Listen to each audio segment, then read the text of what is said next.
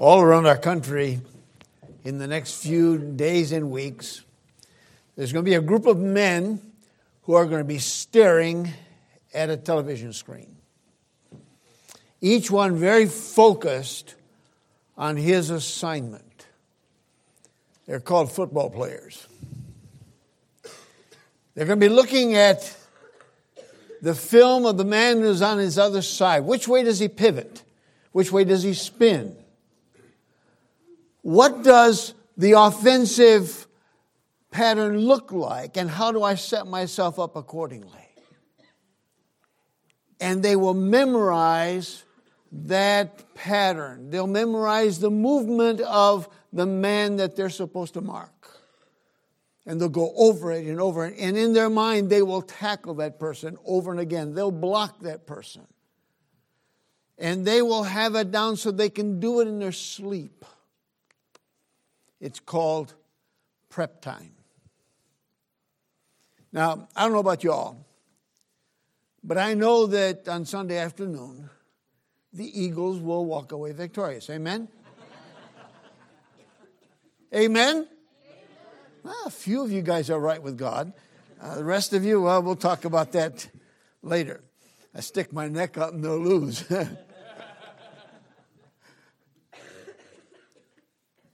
I love sports. I remember as I was reading some things about those teams as they were getting ready. And I, I, love the way the analysts break it down, don't you? They don't have a clue. They're frustrated football players, never made it themselves. So they tell everybody else what they're doing wrong. especially, I especially like it when a woman goes down on the sidelines and tells the quarterback what he's doing wrong. Give me a break already. I know, I'm, I, am not, I'm not being very inclusive. when I played, we didn't have film. Instead, we'd sit there and listen to the coaches rehearse over and over and over and over again. And they say, All right, go to your corner and play your game. And we had to play it in our minds um, and get ready to. to and we, the idea was we had to win the game before we ever got out on the field. Let me tell you something. If we, as God's soldiers, would prepare in like manner, I think it'd be different in the battlefield. Take your Bibles and turn with me to 1 Kings chapter 17. This is a passage we know well. But I want to focus on a particular part that's not often talked about.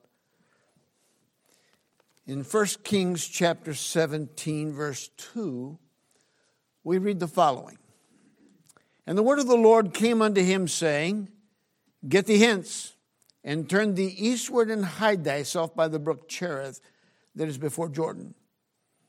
And it shall be that thou shalt drink of the brook, and I've commanded the ravens to feed thee there. So he went and did according to the word of the Lord, for he went and dwelt by the brook Cherith that is before Jordan. And the ravens brought him bread and flesh in the morning, and bread and flesh in the evening, and he drank of the brook.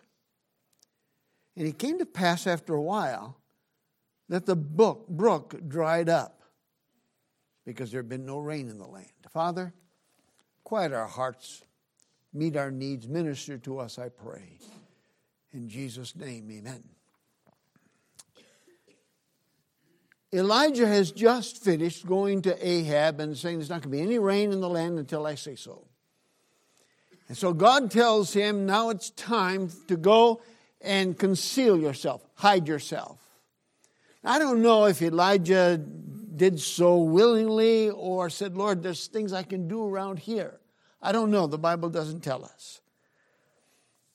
But I want us to look at four words that outline the assignment of concealment or of prep time. The first one is the command in verses 2 and 3. The command it says, Go hide yourself. Now, there probably was a good reason for that. He was not the most popular man in the, in the kingdom at that time. And God says, So go hide yourself.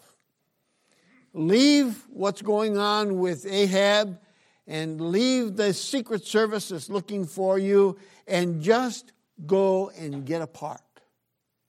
He told the disciples once, he says, Let's come apart. You know, in ministry, sometimes you either have to come apart or you'll come apart. And uh, that's kind of what Elijah needs to do. And by the way, Elijah was being prepared for the greatest mission he would ever face.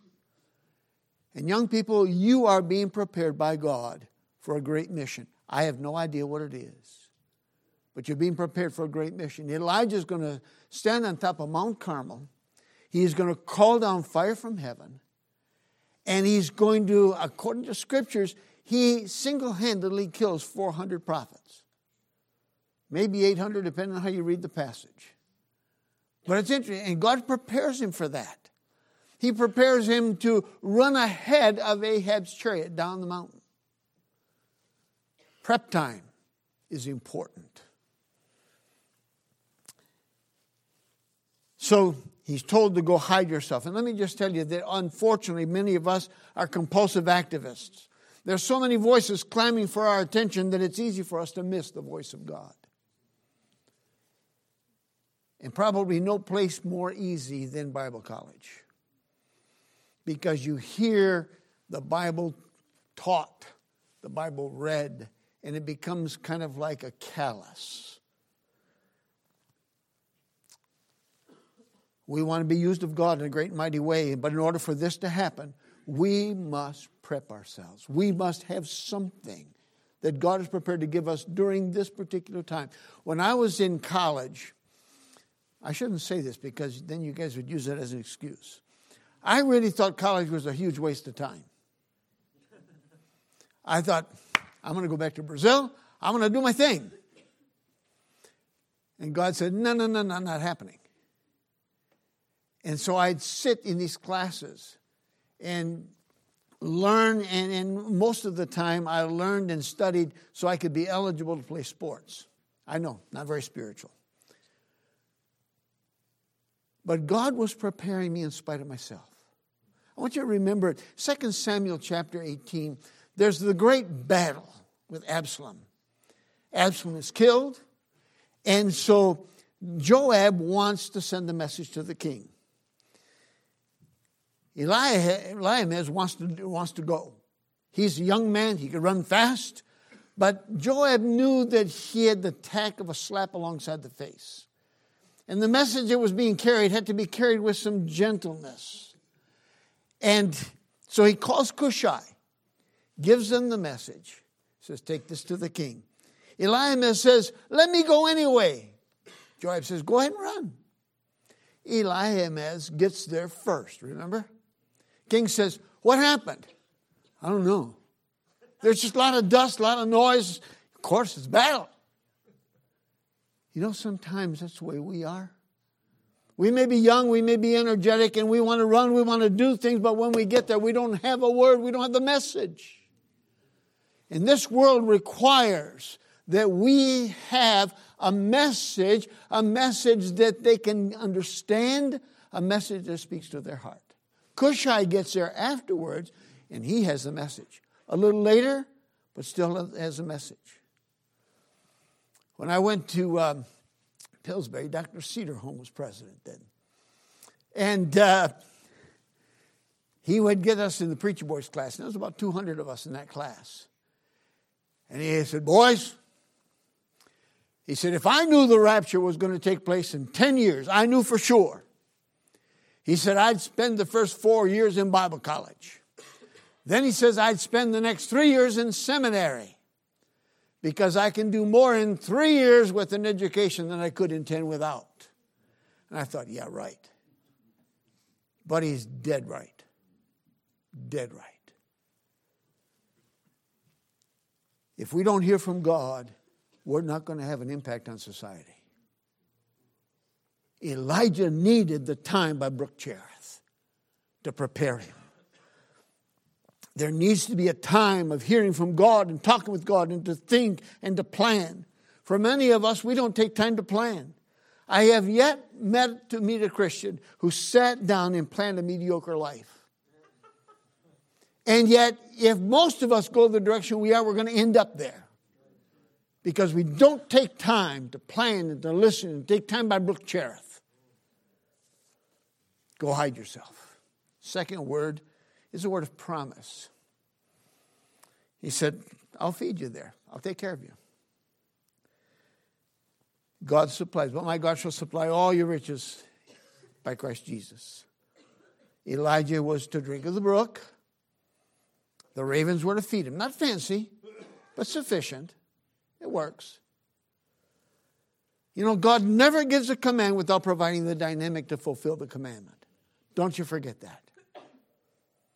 Now, I got to make sure that it's God's command, but once He gives a command, if God has commanded you to come to Ambassador Baptist College, mark it down. He's going to supply. How? I don't know. You probably are not like me, but I think God has a sense of humor when it comes to me. He, does, he doesn't supply until the very last moment. And I go, you could have done this two days ago, God. But he waits till the last moment. He said, I just want to see if you trust me. I go, all right, all right. You'd think that by now I would have learned, but I, I haven't. For all too many Christians will not see the provision of God because we've not dared dream the dreams that require God's power. I'm told a true story. When Dallas Theological Seminary was still a solid school in its infancy, Dr. Chafer had called the faculty together and said, Men, we've got to pray. There's no money. And if we don't get some money, we're going to shut down. So they prayed and they went around the circle praying and got to Dr. Chafer and he says, Gentlemen, we've said our prayers. Now it's time to pray. Said Dr. Chafer stood up, took off his jacket, knelt by his chair, and said, God, you own the cattle on a thousand hills. Please butcher a few and send us the money. The secretary knocks on the door while he's still praying. Dr. Chafer goes in and she says, So and so is here, wants to talk to you. There was a large rancher. Said, God has laid on my heart to give you the money for the sale of the cattle. Now, let me ask you a question. Do you think God uh, works that way? You say, well, I've never had him kill any cattle on a thousand hills. You'd be surprised because you haven't needed them. There's going to come a day when you need them. I tell you story after story of how God supplied in incredible ways. A young man with a family of three children, three boys quit a very good, lucrative business because God had called him to ministry. He goes to seminary and making very little money. Johnny is eight years old, he's the youngest. And Johnny has worn the same shirt to school for the last two weeks because that's the only one he had. And so at family devotions, when they were asked for prayer requests, Johnny says, Pray for a shirt for me. And so they wrote down, Shirt for Johnny, size 8. Every night, Johnny says, Pray for my shirt, pray for my shirt. While they were at school, a businessman called the mother and said, We just had a sale in our home and I've got some shirts left over. I wonder if you could use them. She said, What size? He said, Size 8 says, Yes, we can use them. So he brings over a stack of shirts. Mom, being wise, put them in Johnny's drawer, never said a word. To family devotion time, pray for a shirt for me.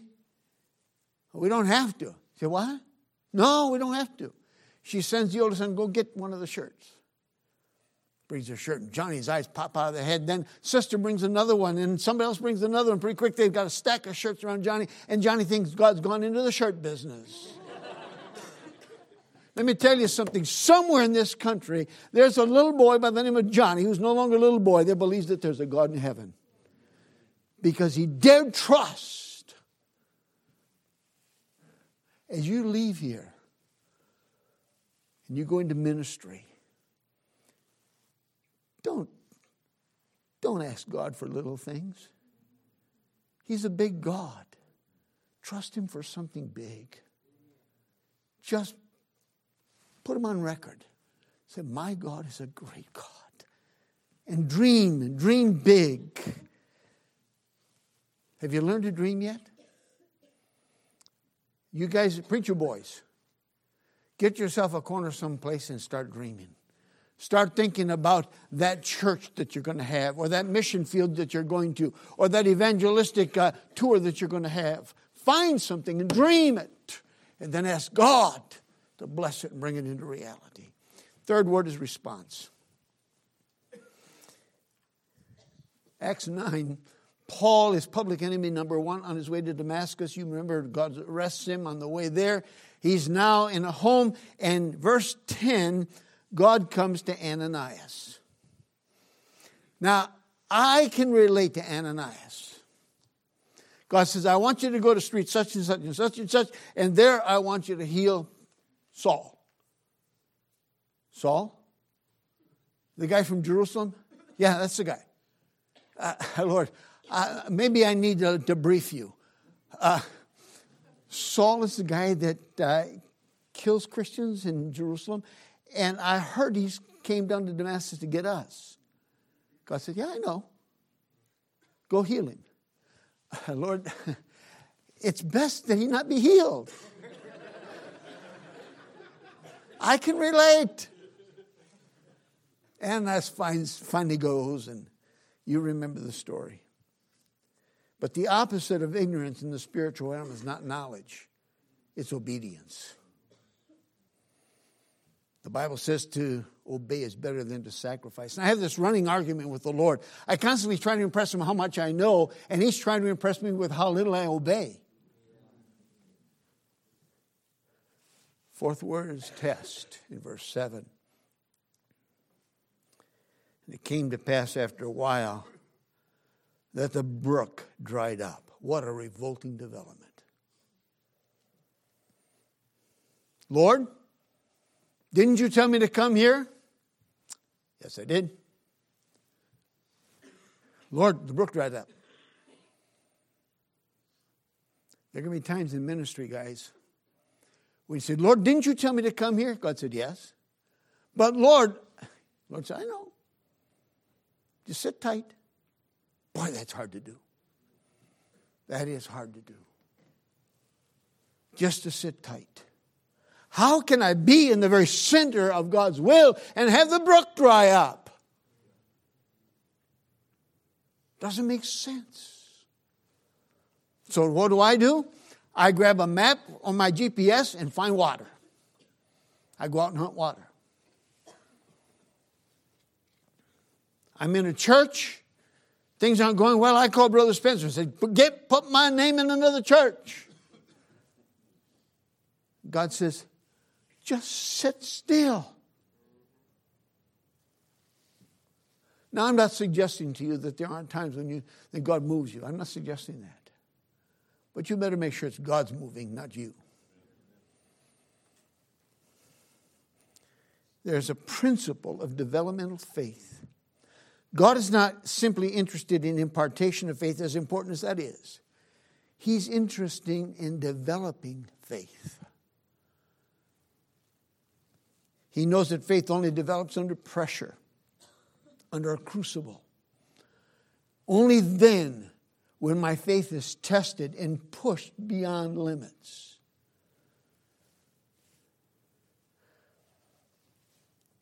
When I was first introduced to the trainer of our soccer team.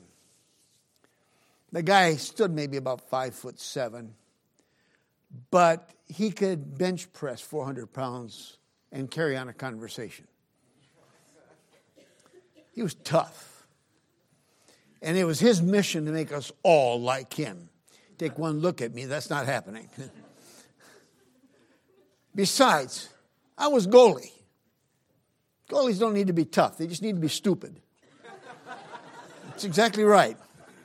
Goalies don't have to be talented, They just have to be so stupid they're willing to fall headfirst into a, into a guy's shoe. Um, so he took us out to the field.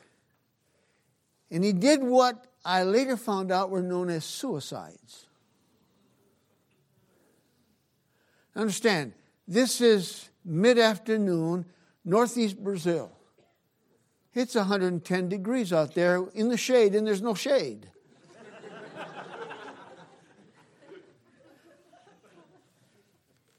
and we had to run with our hands behind our head. Have you ever done that? It's tough. Every time he blew the whistle, that meant we had to sit down, keep your hands behind your head, sit down, do sit ups until he blew the whistle again when we stood up and ran again. We did that and did that and did. A, a professional soccer field is 120 yards long by 110 yards wide. That's twice the size of a football field. And we kept running around this thing till I was about to die. And I decided either I'm going to die or that guy's going to die. One or the other. But let me tell you what he was doing. He says, I've got to push you beyond what you know your limits are. God does it all the time. Trust me. He pushes you beyond your comfort zone. He pushes you beyond where you feel as though this is the limit of my talent.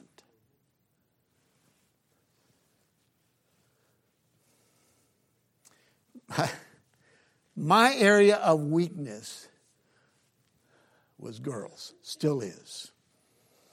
Girls are intimidating critters. I don't know if you knew that or not.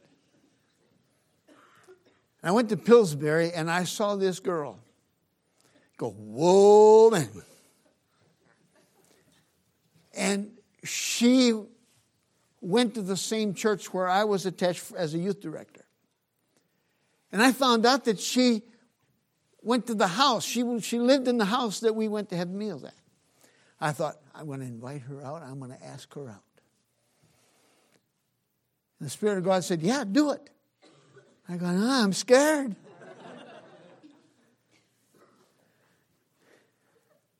I'm ashamed to say this. It took her dating my best friend for me to get the guts up to rescue her.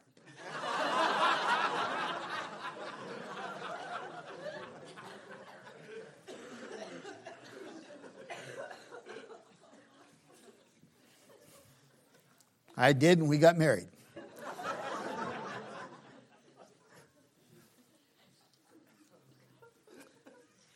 You know, it's interesting. God calls Abraham out of the Ur of Chaldees, sends him to a promised land. He gets there, and he goes scurrying for Egypt because there's a famine. Mark 4, the disciples have just heard a lecture on faith. Verse 35, he says, Get into the boat, let's go across the sea. They get into a terrible storm. Now, the Lord is with them. By the way, you ever get in a storm when the Lord's there? You think He bails on you? They wake Him up and say, Lord, cure us now, not that we perish. It's almost like they're saying, Lord, grab a pail and, and bail with us. And we do the same thing with God. We hand him a pail to the God of the universe that can just say, Peace be still. But we don't ask him for that. We put them in a human box and tell them, help us. When God just says, please trust me. I can do amazing things. Just trust me. He stands up and says, Peace be still. And took care of the water. I don't know what you're going through. You may be saying, God, pay my bills. God, supply my bills. God, supply. God says, that I'm not in the business of supplying bills. I'm in the business of ministering to your life in such a way that you won't have to worry about your bill.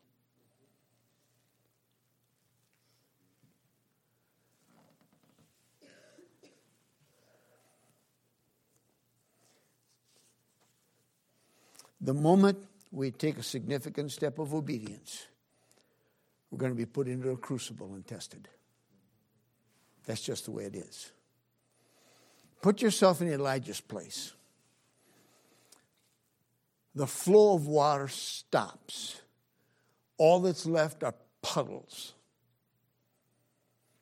You ever drink water out of puddles? I have. What you do is you take your handkerchief and you put wet mud in it, squeeze the rag, and drink the water. I don't know if that's how he was doing it or not. But then the puddles dry up. Talk about adding insult to injury. How do you react? Not Elijah. He just sat there.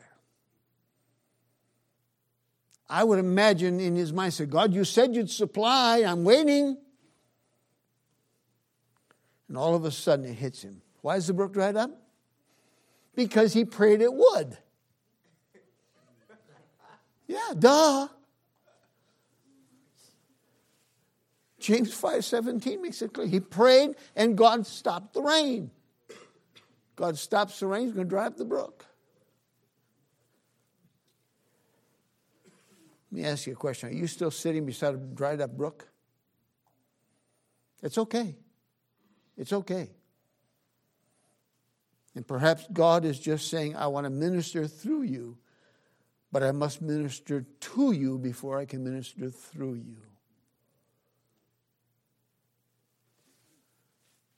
There are going to be people that are going to walk through your office or walk into your kitchen that are hurting big time, beyond what you can possibly imagine.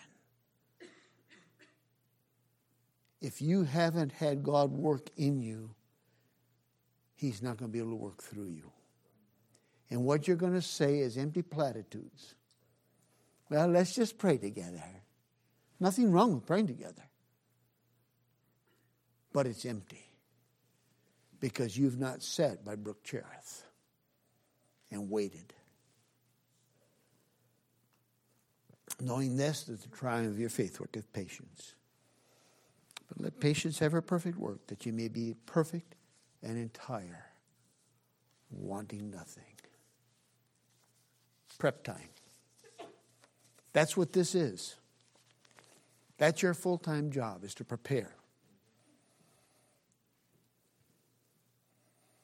And by the way, if you're not faithful with this, you're not going to be faithful in ministry. You just won't be. And from my perspective, now I look back, I say, man, did I waste some time. I would, I would give anything to go back to some of those professors and sit at their doorstep. Dr. Wuest was the Greek professor to sit there and say, Doc, what does this mean?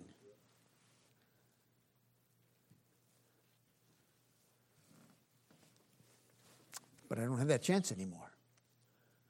And God, in His grace, has allowed me to learn some things along the way anyway. Don't waste your prep time. I wonder if on Sunday a football player messes up a play big time, if it's not because he didn't spend enough time in front of the TV camera, TV screen, memorizing the moves of the guy that's coming against him. Prep time. Father, may we take our time together seriously. May we understand that it truly is prep time. And as Elijah learned, even though he did not know about Mount Carmel, he trusted you and waited so that you could finish prep time. Father, may we here be willing to do the same. I'm sure that there are men and women in this auditorium for whom you've got wonderful things out ahead of them. But Father, help them not to shortcut prep time. In Jesus' name I pray. Amen.